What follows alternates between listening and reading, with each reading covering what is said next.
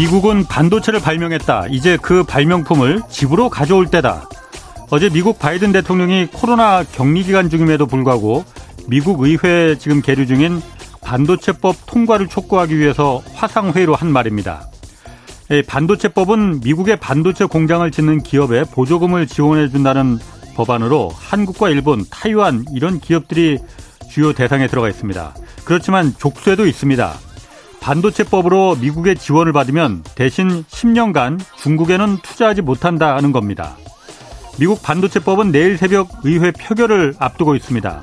또 미국은 한국과 일본, 타이완 이 네 개 나라에 반도체 칩호 동맹에 참여할지 여부를 8월 말까지 결정하라고 통보해 놓은 상태입니다. 우리나라 반도체 수출의 60%를 차지하고 있는 중국은 당사국들이 자국의 이익과 공정한 시장 원칙에 입각해 결정해 달라면서 사실상 한국이 이 칩4에 동참하지 말 것을 요구하고 있습니다. 1983년 64K 드램 개발로 시작된 한국 반도체 산업이 지금 40년 만에 위기가 될지 아니면 또 다른 기회가, 될, 기회가 될지 중대한 기로에 서 있습니다. 네, 경제와 정의를 다잡는 홍반장, 저는 KBS 기자 홍사원입니다. 홍사원의 경제쇼 타이틀을 달고 책 한 권 나왔습니다. 제목이 세 번째 위기, 세 번째 기회인데요. 오건영 부부장과 안유아 교수 또 이종우 센터장 등 홍사원의 경제쇼에 출연하는 경제 전문가 8명과 나눈 대가, 대담을 담았습니다.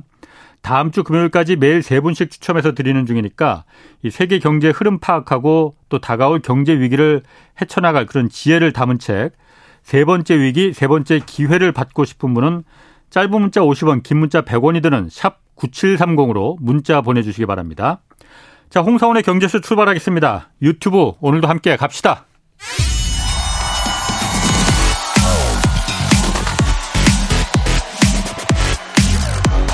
대한민국 경제 오디션 내가 경제스타 K 여러분 경제가 어려워서 힘드시죠? 그래서 준비했습니다. 대한민국 경제 오디션 내가 경제스타 K 힘든 경제 상황을 이겨낸 감동 스토리 우리 가정의 특별한 경제 교육법 슬기로운 투자 아이디어 경제와 관련된 이야기라면 모두 모두 환영합니다. 총 상금 6천만 원을 준비했습니다. 자세한 내용은 홍사원의 경제쇼 홈페이지를 참고하세요. 이 프로그램은 당신의 투자의 길을 춤추게 하는 새로운 투자 플랫폼 텐고픽에서 함께합니다. 네, 총 상금 6천만 원 걸린 대한민국 경제 오디션 내가 경제스타 K 지금 계속 사연 받고 있습니다. 12월 9일까지입니다. 대상 2천만 원, 최우수상 500만 원, 또 월장원 50만 원씩 상금 주어집니다. 사연은 홍사원의 경제쇼 홈페이지에 올려주시면 되는데 사연 보내주실 때 연락처 꼭 남겨주셔야 저희가 연락드릴 수 있습니다. 자, 홍사원의 경제쇼 시작하겠습니다. 미국이 주도하는 지금 반도체 4개 나라 동맹, 칩포, 이 동맹의 목적에 대해서 좀 여러 가지 해석이 나오고 있습니다. 오늘 이 내용 좀 자세히 살펴보겠습니다. 전병서 중국 경제금융연구소 소장 나오셨습니다. 안녕하세요. 안녕하십니까? 자, 오늘 그 치포 이거를 좀 다루려고 했는데 먼저 오늘 국회 대정부 질문에서 한덕수 총리가 좀 어, 뭐라고 해야 되나? 좀 의미 있는 답변을 했습니다. 그게 그 국회에서 무역 적자 중국에 지금 무역 적자가 두 달 연속되고 있잖아요. 무역 적자를 중국에 기록하는 이유가 뭐냐 하고 물었더니 한덕수 총리가 답하기를 중국 경제가 거의 꼬라박는 수준이다 지금. 그래서 경, 중국의 앞으로 이 수출 잠재력이 옛날 같지 않을 것이다 이렇게 답을 했거든요. 아, 꼬라박는다는 소, 사, 사, 그 얘기는 사실 저희가 방송에서 얘기하는 것도 참 이게 불편한 정도의 워딩인데 이런 얘기를 왜 국회에서 중국 경제가 물론 지금 침체가 들어가는 건 맞는다 하더라도 왜 이런 얘기를 했을까요? 그리고 실제로 그렇습니까? 네, 그게 이제 우리로 보면 뭐 거의 20, 뭐 4년, 8년 만에 무역수지 적자가 난 것이 예. 이제 중국이 굉장히 어려워서 그런 것 아니냐. 예. 그렇게 이제 오인을 할 수는 있을 것 같아요. 예. 그래서 뭐 그 사이 우리가 뭐 우리 전체 무역수 적자의 83%를 중국에서 받는데 예. 그 4월, 5월 그 두 달의 봉쇄 때문에 우리가 이제 연속 석 달 뭐 이 정도의 무역 적자가 난 것. 예. 이거를 이제 어떻게 해석하냐는 건데요. 예. 어, 팩트를 얘기를 드리면 작년에 중국이 수출 증가율이 20.8%였습니다. 한국이 중국에 아닙니다. 전, 전 세계로 하는 아, 전 중국의 세계가? 수출이 예. 그리고 5월달, 6월달에 중국의 수출 증가율이 16.9% 17.9%예요. 음. 우리나라가 GDP 성장률 지금 2.3% 하는데 어. 수출이 이제 17% 18% 정도 성장하는 그런 나라가 그 수출의 성장 잠재력이 뭐 없어졌다 했겠다 이것은 조금 이제 오해가 있는 것 같아요. 아, 그런데 지난번에 왜 나토 정상회의 때 그 이 동행 수행했던 최상목 경제수석도 그 중국이 이제 탈중국 해야 된다라고 공식적으로 거기서 이제 갑자기 그 말을 꺼내버렸고 또 지금 한덕수 총리도 꼬라박는다는 표현을 쓰면서 중국이 지금 형편없이 지금 떨어지고 있다. 우리가 중국한테 정확히 이 말을 하지는 않지만 기대할 거 없다 이런 얘기잖아요. 이렇게 좀 거친 표현을 쓰고 공식적으로 이렇게 자꾸 그 좀 중국에서 다 이제 보고 있을 거 아닙니까? 의도적으로 뭐 이걸 쓰는 건지 아니면 무슨 이유가 있는 건지 굳이 그냥 중국 경기가 안 좋아서 지금 중국 수출이 우리가 좀 적자인 것 같다. 말해도 충분할 것 같은데. 그래서 뭐 정치인들의 말의 무게라는 것은 뭐 이 자리의 무게하고 같이 가는 거라서 예. 조금 신중할 필요는 있는 것 같고요. 예. 그래서 우리가 대중국 무역 적자는 이제 조금 안을 들여다보면 우리가 중국에 수출하는 것의 88%가 중간재이기 때문에 예.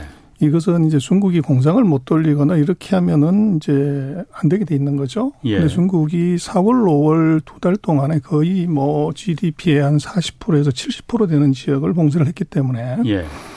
그뭐 이게 생산이 안 되는 상황에서 우리 수출이 될 수가 없었던 예. 그런 상황이고 지금 6월, 7월 달에 이제 중국 6월에 그 도시 봉쇄를 완전히 풀면서 이제 정상화돼 가는 단계예요. 예. 그래서 이제 한국의 무역수지 측은 대중국 무역수지 적자 두 달, 석 달은 이건 좀 일과성이라고 봐야 될 것 같고. 일과성이라고 봐야 됩니까, 이걸? 그렇죠. 그리고 아. 이제 그 정상화되는 8월, 9월 이때 데이터를 보고서 판단을 해야 될 것 같아요. 예. 그리고 이제 또 하나 오해는 그 우리나라의 대중국 그 반도체 수출 증가율은 한 자릿수로 떨어졌고 예. 반대로 예. 수입 증가율은 거의 40% 가까이 늘었어요.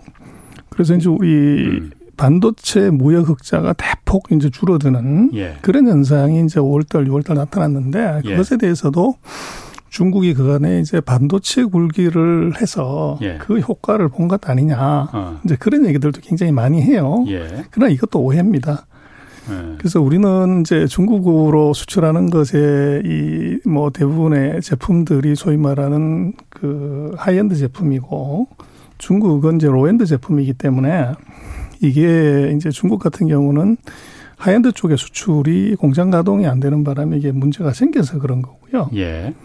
그리고 이제 중국 같은 경우는 코로나 때 그 연속 공장하는 예를 들어서 철강이라든지 반도체라든지 네. 이런 지역은 이 공장을 폐쇄를 하고 직원들이 이제 집에 퇴근 못하고 그 안에서 두 달 동안 예. 생활을 하면서 공장을 계속 돌렸어요. 예. 그러니까 low-end 제품의 생산이 많이 됐던 거죠. 음, 저부가 가치. 그렇죠. 제품. 이제 그 예. 효과고 그 중국이 반도체 기술 굴기를 해서 한국을 뛰어넘어서 그렇다? 부가가치가 높아졌다. 이건 전혀 아닙니다. 그래서 그래요? 그것도 반도체 적자 마찬가지로 예. 그 최근 두 달에서 이제 정상화되는 석 달 정도 데이터를 보고서 그렇게 얘기하는 건 너무 과하다. 음. 그래서 적어도 3, 4분기 데이터, 4, 4분기 데이터도 그렇게 나온다고 그러면 이건 다시 봐야 되는데 예. 그럴 가능성이 거의 없습니다. 그 전 소장님이 왜냐면은 전 소장님이 그렇게 보시는 이유가 특별하게 있는 건지 왜냐면은 정부에서 그 총리가 말했을 때는 여러 가지 정보와 데이터 이런 걸 입각해서 중국 경제가 지금 꼬라박고 있으니까 거기 기대할 거 없다라고 말하는 거잖아요. 근데 전 소장님이 보시기에 지금 이거 일시적인 거다 가능성이 크다라고 판단할 근거가 좀 있을 거 아닙니까?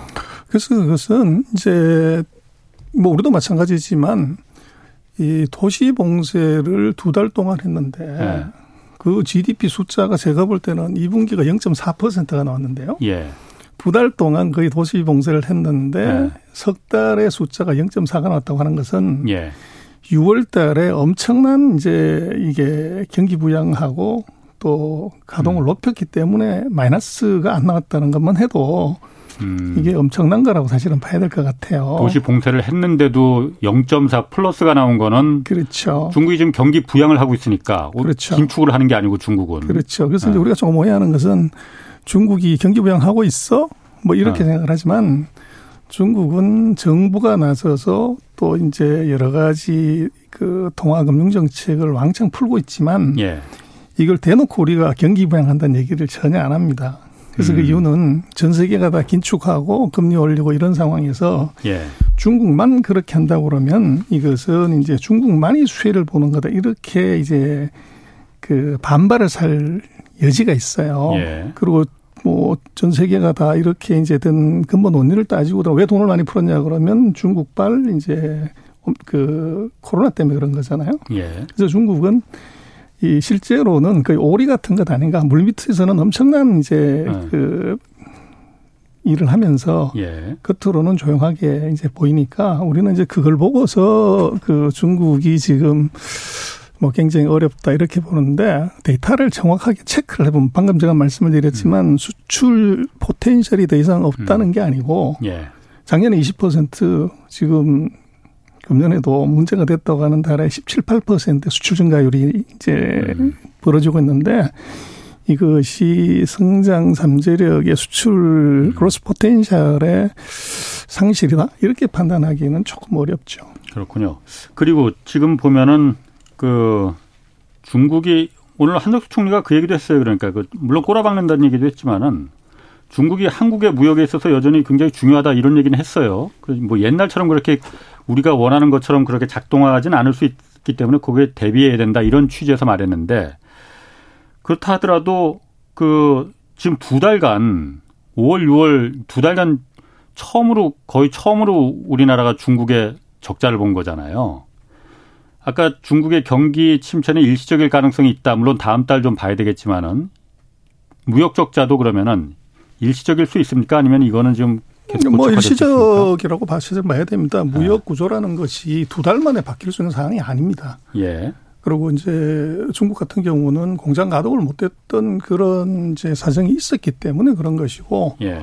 그래서 그거는 뭐 제가 볼 때는 너무 성급하게 판단할 일은 아닌 것 같아요. 예. 산업구조 경제구조는 공장 짓는데 2년 걸리고. 예. 뭐 어떻게 보면 이제 비즈니스 사이클이 4년이나 가는데 네. 그걸 두 달 만에 판단하기는 대단히 어렵습니다. 그래요?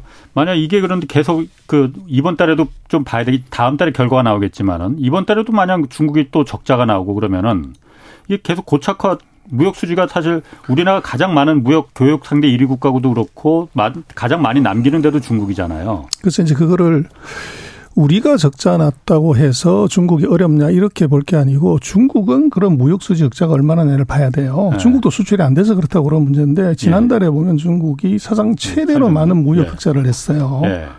그래서 중국이 수출이 안 돼서 그런 게 아니고 예. 우리 경쟁력의 문제죠. 우리 경쟁력. 또 냉장에 들어가 보면요. 예. 그리고 한국과 수 중국의 그 산업 구조에서 예. 중국이 어떤 상황이 벌어졌을 때 우리가 자동으로 영향받는 그 구조 때문에 그런 것이지 음. 저게 중국이 그 수출이 안 돼서 대규모 중국도 무역 적자를 본다?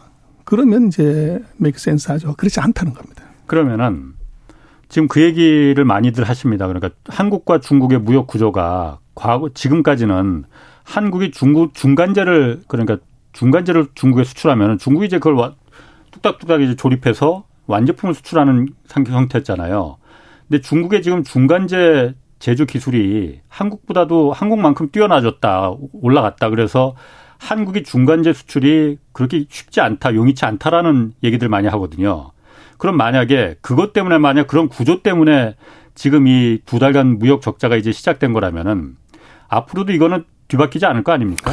어, 단기적으로는요. 중국의 공장 가동 멈춘 것이 우리 무역 적자의 그 중요한 이유고요. 예. 앞으로는 점점 우리가 대중국 무역 극자는 줄어들 수밖에 없는 것이 예. 이게 중국의 그 중간재 기술 국산화, 예. 제품 국산화는 빠른 속도로 이루어지고 있고요. 예. 그래서 우리는 놓고 보면 이제 좀 봐야 되는 것은 전 세계에서 벤츠가 어느 나라에서 제일 많이 팔린지 아십니까? 중국이요? 중국입니다. 예. 2등이 미국이고요. 예. 3등이 독일입니다. 아, 독일이 제 세 번째밖에 안 돼요? 그렇습니다. 한국은 몇 번째? 한국도 엄청 많던데. 한국은 한 4등에서 5등 정도 됩니다. 예. 그리고 이제 뭐 전 세계에서 럭셔리를 누가 제일 많이 사냐. 예. 전 세계 명품의 35%를 중국이 삽니다. 예. 그래서 전 세계 자동차, 핸드폰, 이제 예. 럭셔리를 가장 많이 사는 나라가 예. 지금 중국이라는 거죠.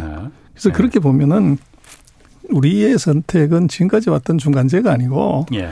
소비자를 얼마나 빨리 전환하냐 예. 이게 우리의 진짜 과제인데 그 사이 우리는 이제 중간재 파는데 너무 탐닉하다가 음. 이 소비재 시장이 저렇게 세계에서 가장 커지는 예. 시장에 예. 바로 옆집에 있으면서 우리가 브랜드하고 퀄리티하고 제품을 개발 안 했다는 것이 이게 뼈아픈 이제 음. 우리 맞습니다. 실수죠.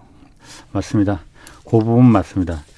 자, 그거하고 이제 본론 오늘 원래 좀 그 중요하게 하려고 했던 거. 아, 반도체 치포 동맹. 일단 먼저 오늘 자정 무렵에 그 미국 반도체법 표결이 진행된다고 해요. 시작된다고.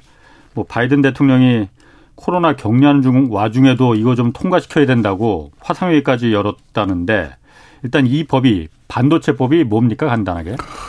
어 제가 볼 때는 중국이 동아시아로 일본, 한국, 대만, 중국으로 넘겼던 반도체 산업의 리쇼링 프로젝트다. 리쇼링, 미국으로 다시 들여오겠다. 그렇죠. 내재화를 하는 예. 그 프로젝트로 보여지고 예. 그래서 40년 전에 집 나간 산업을 다시 불러들이는 데는 돈을 갖고 흔드는 거죠. 돈을 그래서 갖고. 520억 불을 흔들면서 예. 어, 중국 저기 미국의 공장을 짓게 되면 예. 520억 불의 보조금을 주겠다. 예. 그렇게 이제 유혹을 하는 것이고. 음.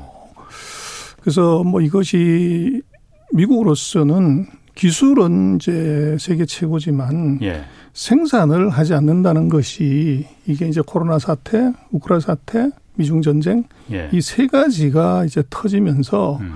지금은 기술이 중요한 시대가 아니고 이게 생산이. 제품이 중요한 시대가 와버린 거죠. 예. 그래서 이것을 당장 이제 해결하려고 하면은 그게 쉽지 않기 때문에 음. 결국은 이제 미국의 영향이 큰 동아시아 3개국을 이 묶는 거죠. 예. 묶어서 이제 어떻게 보면 편을 짜서 중국을 봉쇄하는 예. 그런 전략으로 보이지만 제가 볼 때는 표면상의 이유는 중국으로 봉쇄하는 것이고 예. 또네 개 나라가 동맹을 한다고 하지만 객관적으로 봤을 때 현재와 같은 상태에서도 미국의 기술력이면 중국을 봉쇄할 수가 있습니다. 음, 근데 예. 이게 지금 전 세계 기술 장비 생산 이것 하는 네 개의 기업을 다 동맹으로 만든다는 것은 이것은 굳이 그렇게 할 필요도 없는데 네.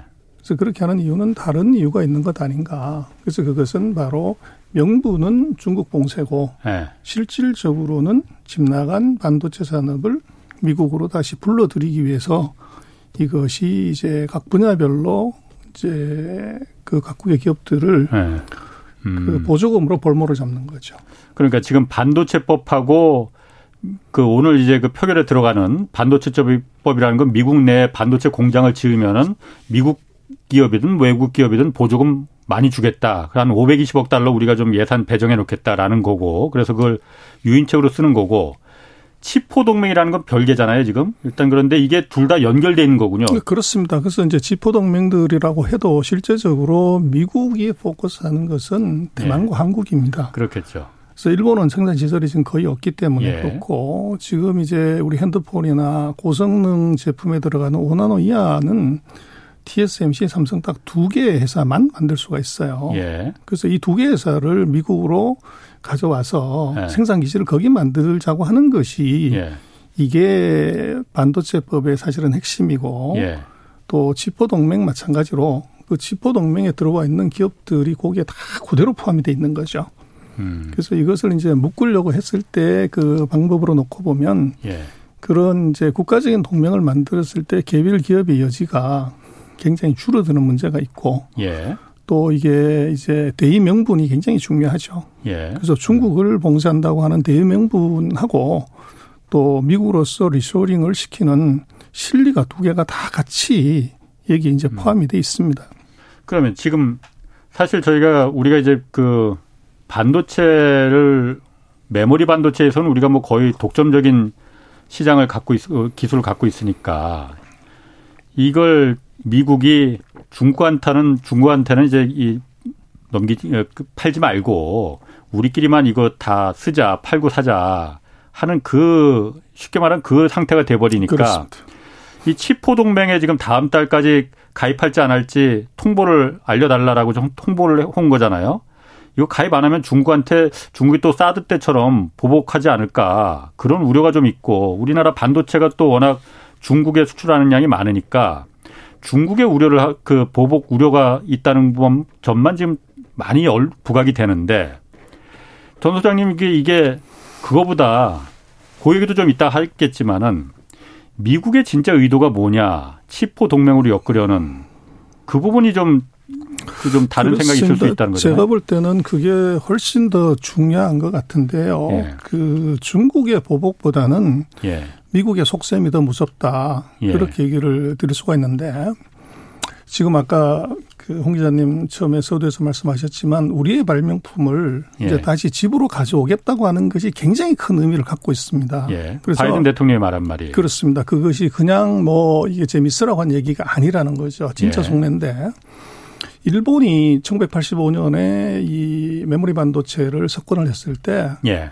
이제 미국이 어떻게 보면 이제 그 반도체 협정 그렇습니다. 미일 반도체 협정 그걸 이제 세 번을 5년 네. 단위로 하면서 일본을 네. 반도체 산업을 완전히 죽여놓고 예.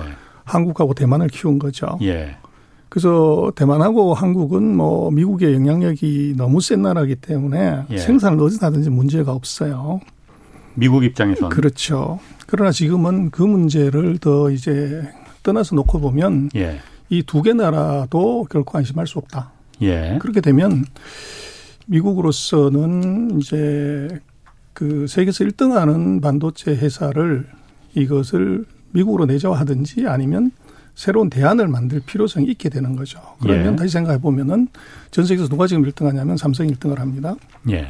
그리고 뭐 이제 중국과 디커플링을 통해서 반도체 산업이 이제 어떻게 세계적인 변화가 있냐고 했을 때 미국 백악관이 의뢰를 한 보스턴 컨설팅의 예측을 보면 이것의 최대 수혜자는 예. 중국하고 반도체 디커플링에서 최대 수혜자는 한국이다. 이렇게 그 보고서의 결론이 나와 있어요.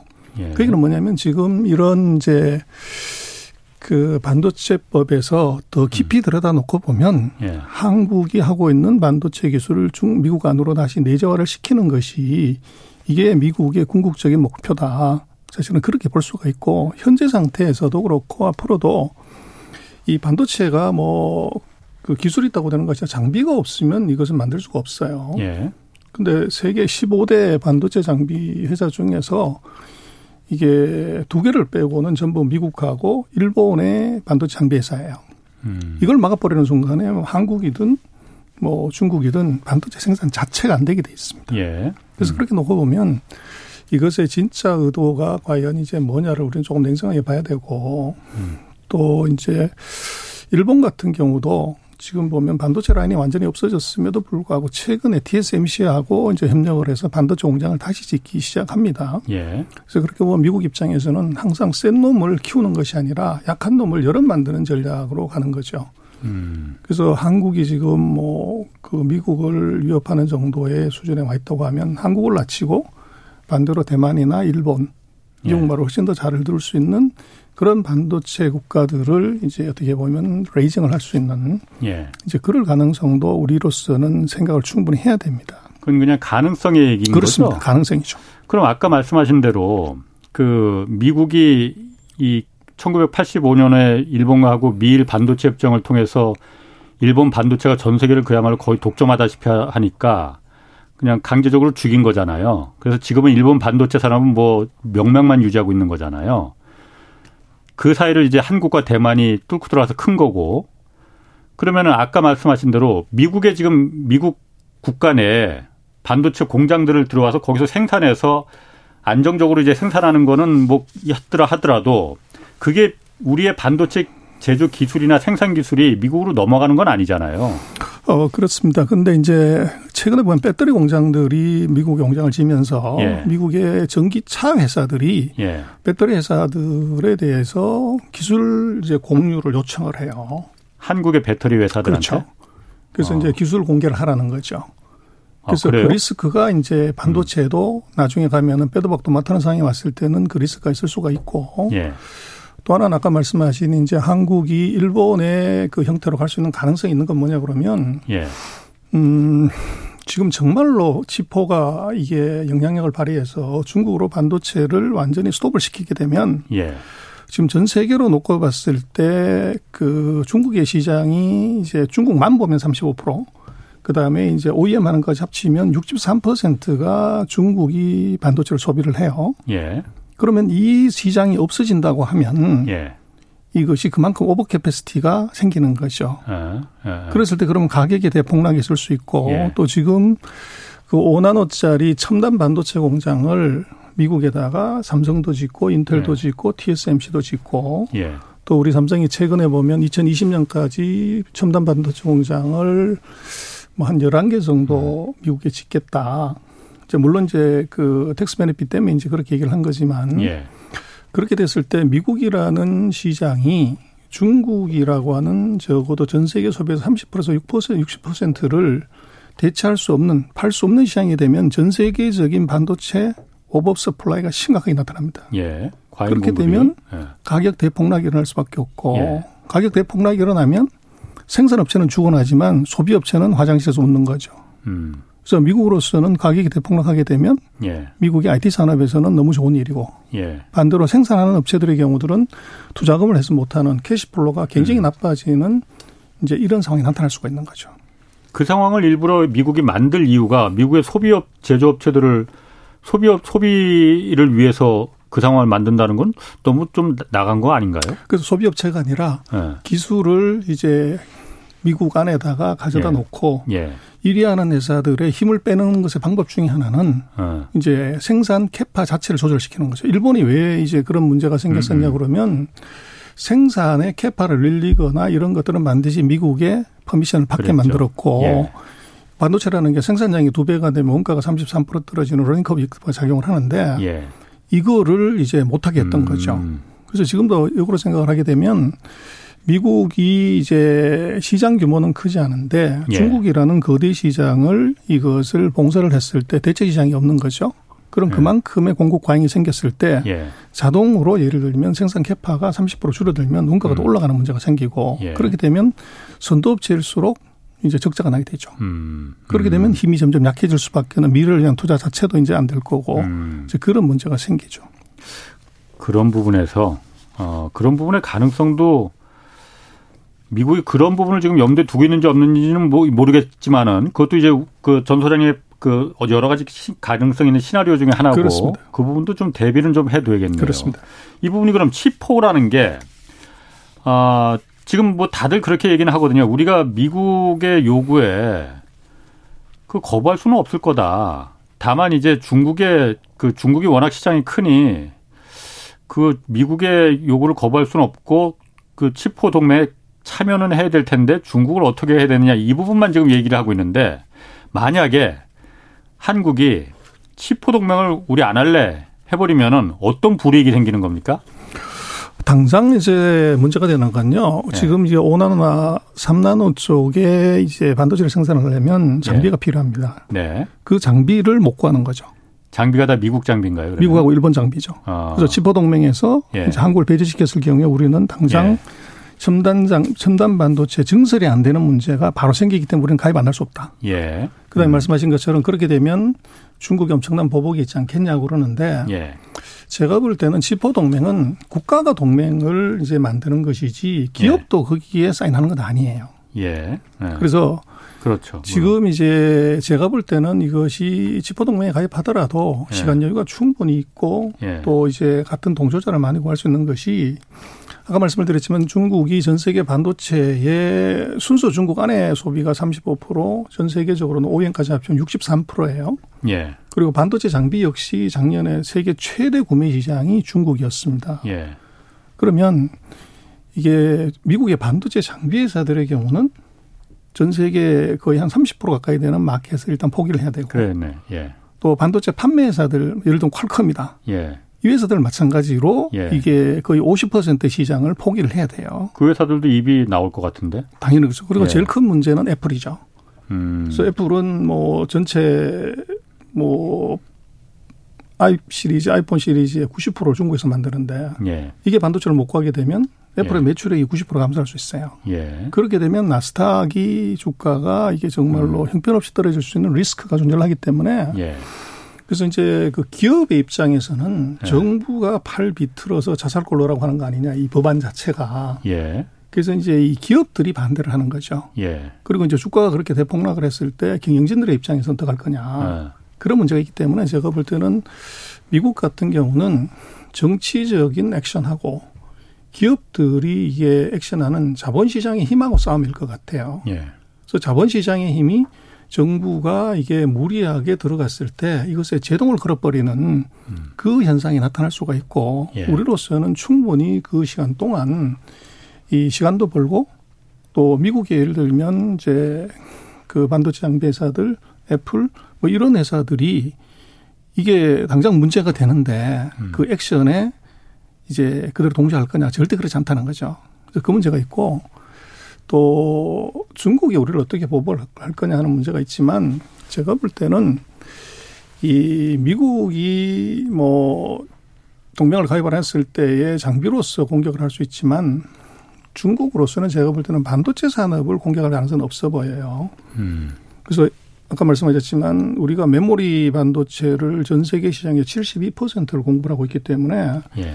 이걸 건드렸을 때 노트북, 핸드폰, 디지털 TV에 들어가는 메모리 자체가 그런 음. 공장을 70%를 이론상으로 채워야 된다는 얘기예요. 예. 음. 그래서 그럴 가능성은 거의 없고 오히려 제가 볼 때는 이제 한국이 가장 아파하는 반도체가 아닌 중국이 타격받지 않고서 오히려 중국이 더 경쟁력을 높일 수 있는 아이템을 제작할 가능성이 있어요. 예를 들면 그래서 예를 들면 뭐냐 우리가 요소수 사태 때 아주 뭐 고통 받았잖아요. 예. 근데 우리로 보면 중국하고 지금 경쟁 관계에 있고 우리가 우위에 서 있는 게 두 가지가 있습니다. 하나가 음. LCD 중에서 OLED. 예. 예. 또 하나가 배터리죠. 예. 그래서 이것은 중국하고 우리가 경쟁 관계에 있고 예. 문제는 이제 이 두 개 품목에서 원자재 예. 이것은 중국의 의존도가 뭐 40% 90% 이렇게 되기 때문에 어. 이걸 건드리게 되면 우리로서는 또 아픈 이제 그런 상황이 벌어질 수가 있는 거죠. 그래서 제가 볼 때는 뭐 지보동맹을 가입한다고 그래서 미국이든 중국이든 반도체를 가지고 한국을 심하게 제재하거나 이럴 가능성은 단기적으로는 없어 보여요. 음. 그러나 우리는 이 중국하고의 관계에서는 반도체 이외 품목에서 이제 돌이 날라와서 맞을 수 있는 이제 그 가능성을 이거를 뭐 주의를 해야 될 것 같고 오히려 음.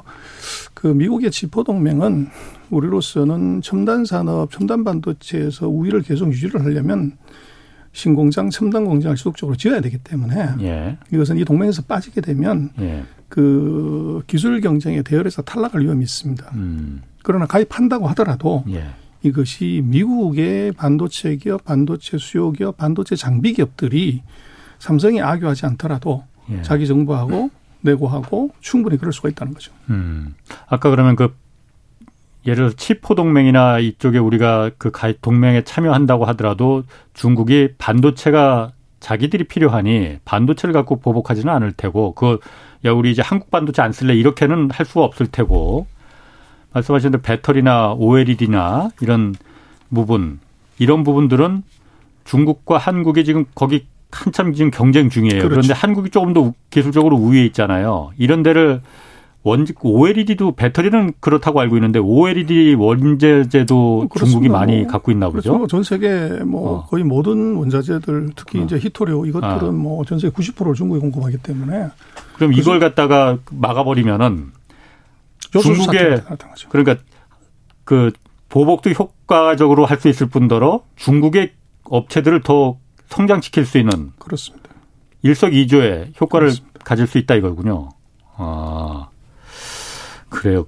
그러면은 지금 그 반도체 법에 반도체 법안하고 이제 그 이 치포 동맹하고 둘이 서로 연결이 돼 있을 것 같은데 아 그런 부분을 우리가 중국한테 충분히 설득을 한다 하더라도 그러니까 예를 들어서 야 우리가 그 치포에 동맹 가입하지 않으면은 우린 가입하기 싫은데 가입 안 하면은 미국의 장비도 안 주고 그러면 중국 너희들한테 줄 팔 반도체도 못 만들어 그러니 우리가 어쩔 수 없이 여긴 가입을 해야 돼. 이렇게 설득을 할 수는 있을 것 같아요.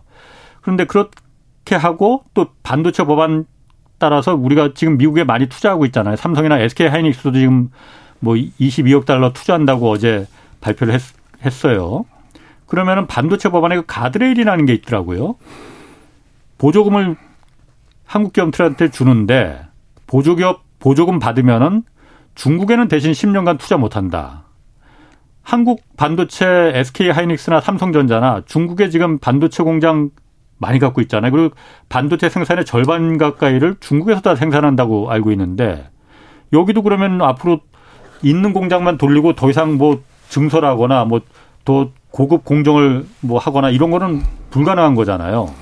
그래서 이제 거기도 두 가지 구멍이 있는데요. 예. 첫 번째는 이제 아까 말씀하신 것처럼 7월 말에 원래 뭐 26일 날 통과시키려고 한 것은 상원이고 예. 하원도 통과를 해야 됩니다. 어, 그러니까 반도체법이 그렇죠. 예. 상하원 동시에 통과를 해야 되는데 예. 지금 이제 그 하원 같은 경우에 공화당이 예. 이제 이 법안에 대해서 별로 이제 썩 내키하지 않아요. 어. 그래서 아니 우리가 세계에서 기술 최고인데 예. 공장 짓는데 그것도 한두 푼도 아니고 520억 불을 줘가지고 음. 한국 기업, 뭐 대만 기업 좋은 일 시킬 일이 있나. 예. 여기에 대해서 이제 반대를 위한 반대가 존재하고 있고. 예. 그래서 이걸 만약에 시비를 걸게 되면 이것이 통과가 안 될 수 있는 가능성도 전혀 배제할 수는 없어요. 예. 워낙 지금 뭐 음. 바이든 대통령의 지지율이 떨어졌기 때문에. 그리고 이제 만약 그대로 갔다고 하면은 그 지지부진한 상태로 가면 11월 달에 중간선거가 있는데 여기서 예. 지금 상원이 보면 미국이 이제 민주당이 48석에 예. 무소속 두 명이에요. 예. 그래서 거기서 한 명만 이제 문제가 돼도 이건 안 되고 예. 민주당 같은 경우도 보면 지금 그 중간 선거 예측치를 보면 바이든 대통령 지지율이 워낙 낮아가지고 예. 하원에서도 이번 선거에서는 공화당이 승리할 가능성이 대단히 높아 보여요. 예. 그렇게 되면 이것이 지지부진해질 수 있는 가능성 하나 있고요. 예. 그다음에 이제 그 가이드라인 음, 가드레일 조항 같은 경우도 예. 여기에 이제 지금 이번 반도체법 포함되는 것도 이것이 모든 반도체를 다 제외시키냐 음. 그게 아니고 예를 들면 이제 14나노 이상 요것은 예외로 한다. 그 legacy 제품들은 아, 좀 질 떨어지는 그렇죠. 저부가 가치 상 그렇죠. 반도체는 예외로 한다. 그래서 그걸 막아버리면 예. 이 미국이 필요로 하는 노트북, 핸드폰, 디지털 TV, 자동차 예. 여기 칩이 안 나올 수가 있는 거죠. 예. 그래서 14나노 이상은 제재하지 않는다고 하는 그러니까 음. 조항 자체를 10나노 이하만 이제 가드레일 조항에 집어넣겠다. 예. 이제 아직 그 법안이 오픈돼 있지 않아서 뭐 볼 수는 없는데 예. 그럴 가능성이 있어요. 음. 있으면 우리로서는 이제 삼성이나 뭐 하이닉스 같은 경우가 장기적으로 증설을 하는 데는 문제가 생기지만 예. 그게 이제 그런 그 안에 내용을 보면 근데 지금도 예. 그런 반도체법을 만들기 전에 예. 지금 미국이 그, 그 상무부 규정에 이제 놓고 보면 entity list라는 것이 있어가지고 미국 기술 20% 이상 들어가고 음. 뭐 이제 이런 건데 거기서 10나노 이하의 그 장비 기술 뭐 이런 것들은 중국으로 못 팔게 돼 있어요. 지금도. 그렇죠. 예, 예, 그래서 그게 이제 이번 법에서도 마찬가지로 그 규정을 중과한다고 하면 예. 사실은 그 안에 또 빠져나갈 구멍이 또 존재한다는 거죠. 예. 그래서 이거는 이게 미국이 생산을 갖고 있지 않기 때문에 음. 이게 한국하고 중국, 대만이 생산해 주지 않으면 당장에 이제 문제가 되기 때문에 예외 조항을 만들지 않을 방법이 없습니다. 그렇군요. 그런데 그 중국이 사실 반도체 기술이 굉장히 떨어져 있잖아요. 중국이 뭐 인공지능이나 뭐 그 다른 거는 굉장히 앞서 있- 그 발달해 있는데 반도체는 의외로 굉장히 거기 투자를 안 해서 그런 건지 의외로 굉장히 떨어져 있더라고요. 그런데 어제 오, 어젠가 오늘인가 기사 보니까 중국 SMIC라는 반도체 회사 있잖아요.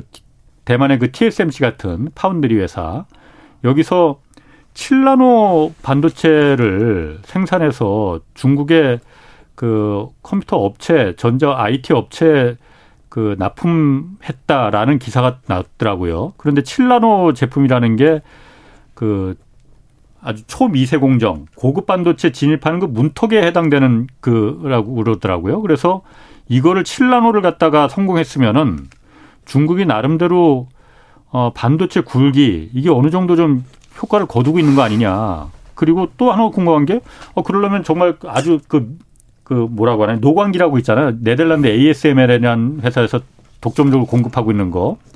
이게 있어야 될 텐데, 이거 지금 중국으로 반입 못하게 돼 있잖아요. 어떻게 했을까라는. 저는 뭐, 그 답은 아주 심플한 게요. 네. 그게 진짜냐 아니냐는 네. SMI 주가를 보면 된다. 아, 주, 가짜예요, 그러면? 그래서 SMI 주가가 오늘 예. 올랐을까 떨어졌을까요? 제가 볼때 떨어졌을 것 같아요. 아. 그게 성공을 했다고 하면 예.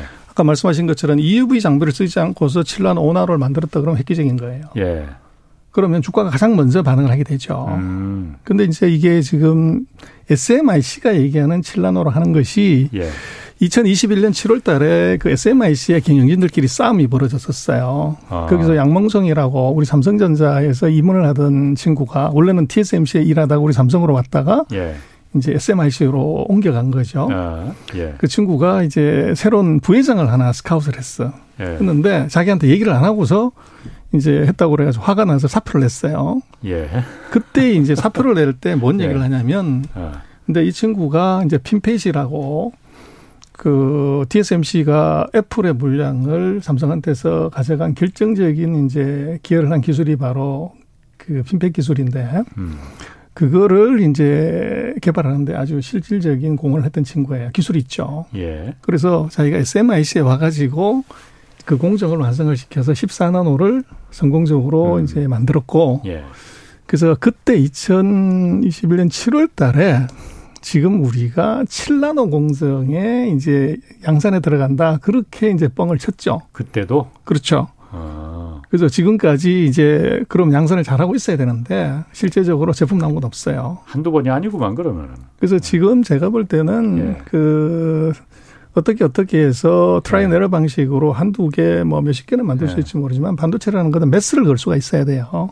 대량 생산. 그렇죠. 네. 그리고 지금 7나노 레벨까지를 가지고서 지금 네. DV를 갖고서 EUV를 쓰지 않고서 그렇게 한다는 것은 경제성이 과연 있는 거냐. 음. 이제 그걸 놓고 보면 그것은 뭐 굉장히 조금 신뢰하기 어려운 얘기고 네. 또 이제 생각을 해보면 예. 그 정도의 기술 쾌거를 이뤘다 그러면 예. 중국의 예. 모든 언론, 관방 언론들이 다 데저트필 했을 거예요. 하긴 그렇겠네요. 뭐 그거 7나노가 됐으면은 삼성이나 TSMC의 기술 격차가 2년 이내로 좁혀진다고 그러더라고요. 그래서 이제 그러면 네. 그것은 정말 기술의 그러게. 쾌거인데 네. 중국의 어떤 언론에도 그런 얘기 한 게 없고 우리나라 어. 언론에서만 아. 어디 어디에 뭐 잘 알지도 못하는 이제 무슨 인터넷 사이트에 음. 있는 회사가 네. 이제 그런 걸 했다고 하더라. 그럼 그거는 그냥 없던 걸로 주가로 봐라. 알겠습니다. 그리고 바이든 대통령이 시진핑 주석하고 지금 그 이번 주 내로 전화 통화한다고 하잖아요. 그럼 전화 통화할 때 뭐 여러 가지 얘기가 있겠지만은 뭐 우리 그 지금 치포 얘기하니까 치포에 대해서도 얘기가 나오 나오지 않겠습니까? 일단 시진핑 주석이 먼저 꺼내지 않을까? 그런 거 하지 말라고. 근데 이제 뭐 큰 나라끼리는요 서로 예. 얼굴 붉게 얘기 안 하죠. 음. 그리고 지금 재미난 것은 최근에 뭐 이번까지 하면 다섯 번 화상회의를 하는데 예. 화상회의에서 실익이 거의 없었어요. 뭐 제대로 진행된 게 별로 없었거든요. 예. 없었고 키는 아마 이번에 바이든 같은 경우는 통상은 약한 놈이 큰 센 놈한테 전화해서 뭐 이제 부탁 오야 되는데 센 놈이 약한 놈한테 자꾸 전화를 하는 거죠. 그래서 그것의 의미를 보면 예. 이센 놈이 미국입니까 지금? 그렇죠. 네. 미국이 급한 게 두 가지가 있죠. 하나가 예. 인플레이션. 예. 그러면 이제 보복관세 25% 쳤던 것을 이걸 낮춰버리면 수입 물가가 확 낮아지죠. 그러니까 중국 제품에 대한 보복관세 그렇죠. 트럼프 때 매긴 거 있어요. 그렇습니다. 예. 근데 그걸 그냥 낮춰주면 예. 미국이 그러면 2년 반 동안 보복관세 왜 때렸냐, 예. 아버지 탄거냐 이런 문제가 있기 때문에 예. 그럼 반대로 중국이 거기는 반대급부를 뭘 해줘야 된다고요. 예. 제가 볼 땐 그것은 시진핑하고 얘기하는 것은 수입을 대해라. 원래 미국산 물품 사주기로 했었잖아요. 일, 일종 그걸 57%만 사주고 나머지는 아, 이제 입을 닦은 거죠. 예. 그래서 제가 볼 때는 미국이 보복 관세를 낮출 수 있는 명분을 예. 그것을 중국이 만들어 줘라고 하는 것이 제가 볼 때 이번 전화의 음. 첫 번째일 것 같고 예. 두 번째는 이제 우크라 전쟁일 것 같아요. 그래서 러시아가 저거 봉쇄당해 가지고 끝이 났어야 되는데 예. 지금 전쟁 끝나고 나서 뭐 주가 환율, 금리 다 제자리로 돌아왔어요. 그 이유는 누군가가 자꾸 이제 러시아한테 달러를 공급하는 거죠. 그래서 그 나라가 음. 보면 지난번도 체크를 했지만 인도하고 독일하고 제일 큰 게 중국입니다. 예. 그래서 네. 러시아 전쟁을 끝내거나 통제하려고 하면 중국이 러시아 지원을 간접적으로 하는 것을 막아야 될 거고 예. 거기에 아마 경고 예. 또는 이제 강력한 요청 예. 이게 아마 화상 통화의 주가 아닐까 싶고 아. 지금 두 나라가 아직 이제 예를 들면 지포라든지 IPF 같은 민감한 문제는 예. 그것은 또 미국도 음. 아직 그것이 법안이 완성이 됐거나 일치되지를 않았기 때문에 아. 그걸 의제로 올리거나 그럴 가능성은 제가 볼 때는 없어 보입니다. 그렇군요. 그러면 제가 몇 가지가 궁금한 게 인플레 미국의 인플레이션이 중국 보복 관세 철폐시키면은 좀 나아지는 건지 그거 하고 아까 러시아 전쟁 러시아 지원하는 거 중국이 니들 그거 끊어라 석유 사지 마라 하면은 중국이 말을 들을 것인지 궁금하거든요. 그래서 그게 이제 미국으로서는 뭐 물가가 워낙 뛰어 올라가니까 어떤 것이든 지금 시행을 해야만이 예. 물가 올라가면 선거에서 질 위험이 있잖아요. 예. 11대 중간선거를 두고 있기 때문에 뭔가 하는 척이라도 해야 되는데 예. 가장 손쉽게 할 수 있는 것은 수입 물가를 낮추는 것이 지금으로서는 제일 손쉬운 방법이죠. 예. 그러나 예. 명분이 필요하다. 예. 그리고 이제 뭐 전쟁에 관련되는 문제들은 저것은 중국이 미국 말을 듣질 않죠. 음. 듣질 않는데 제가 볼 때는 적어도 이제 이 회담을 할 때 미국이 부탁만 하는 걸로 가게 되면 그 면이 네. 서질 않는다고요. 네. 그래서 이제 요구사항이 하나 있다고 하면 이제 러시아 지원하지 말라는 것이 네. 경제적인 문제하고 어떻게 보면 명분의 문제를 두 개의 의안을 갖고 들어는 것이 네. 아주 이제 바람직한 거고 예. 그게 중국이 수용할 거냐 말 거냐는 그건 답은 뻔할 것 예. 같습니다. 음. 그래서 말은 부드럽게 하지만 예. 돌려가면서 뭐 지금하고 똑같이 그냥 할 가능성이 네. 높죠. 네. 지금하고 똑같이 그냥 하면은 미국 그냥 바라보고만 있을 수밖에 없는 거예요. 그래서 이제 다른 제재를 해야 되는데 네. 그 제재를 하기에는 이것이 수단이 마땅치가 않은 거죠. 예. 지금 그래서 음. 보복 관세가 이게 제일 중요한 무기였는데 예. 그걸 지금 철폐하는 상황에서 예. 이게 그거 말고 다른 보복을 하겠다고 하면 예. 오히려 이제 중국은 석유 수입을 더 늘려버릴 수도 있는 거죠. 어, 그러니까 그 보복 관세 관련해서도 미국에서 재무부 재무장관은 그러니까 그거 풀어야 된다, 다 풀어야 된다. 지금 인플레가 지금 좀 호떡집에 불났는데 지금 관세가 문제냐라는 입장이고 상무부에서는 안 된다고 그러겠죠. 그거 절대 안 된다. 그렇죠. 그거 풀면은 더 이상 우리가 무기로 쓸 만한 게 없다. 중국에 대해서 뭐 그 미국도 참 딜레마군요. 그러니까. 음. 자, 그 요것도 하나 좀 시간이 얼마 안 남았지만 요거 좀 물어볼게요. 그 어쨌든 전 세계가 지금 물가 때문에 물가 낮추려고 자국 통화 가치를 지금 높이려는 역환율 전쟁이라는 거 지금 다 벌이고 있잖아요. 그런데 중국은 경기 부양하면서 돈 풀기 지금 계속 하고 있단 말이에요. 중국은 위안화 환율 같은 거 괜찮아요? 어, 환율이 이제 절하가 최근에 좀 됐었죠. 됐다가 예. 지금은 이제 제자리에 멈춰서 있는데 예. 제가 볼 때는 중국의 위안화 환율은 추가적으로 절하되지 않을 것이다. 예. 그래서 오히려 절상의 방향으로 들 것이다. 그렇게 보는데 두 가지인데 하나는요. 지금 아까도 말씀을 드렸지만 6월 달에 무역 수지 흑자가 사상 최대예요. 예. 그럼 이론상으로 이것은 이제 음. 절상이 돼야 되고 음. 두 번째는 더 중요한 것은 중국은 하반기에 내수 경기를 부양을 해야 돼요. 그래서 중국 GDP를 보면 네. 소비가 2021년 기준으로 65%가 GDP 기여도가 65%예요. 예. 근데 소비가 지금 엉망진창이거든요. 예. 수출은 두 자릿수 성장을 하는데 코로나 공세 때문에 근데 소비를 늘리려고 하면 환율이 절상이 되는 것이 유리합니다. 뭘, 늘, 뭘 환율이 늘리려면? 절상이 되는 것이. 아, 뭘 늘리려면 그래 소비를 늘리려면, 소비를 늘리려면. 아. 수입 물가가 낮아지니까 예, 예, 를 들어서 예. 이제 700원 하든 예. 7원 하든 예를 들어서 수입 단가가 음. 5원이나 음.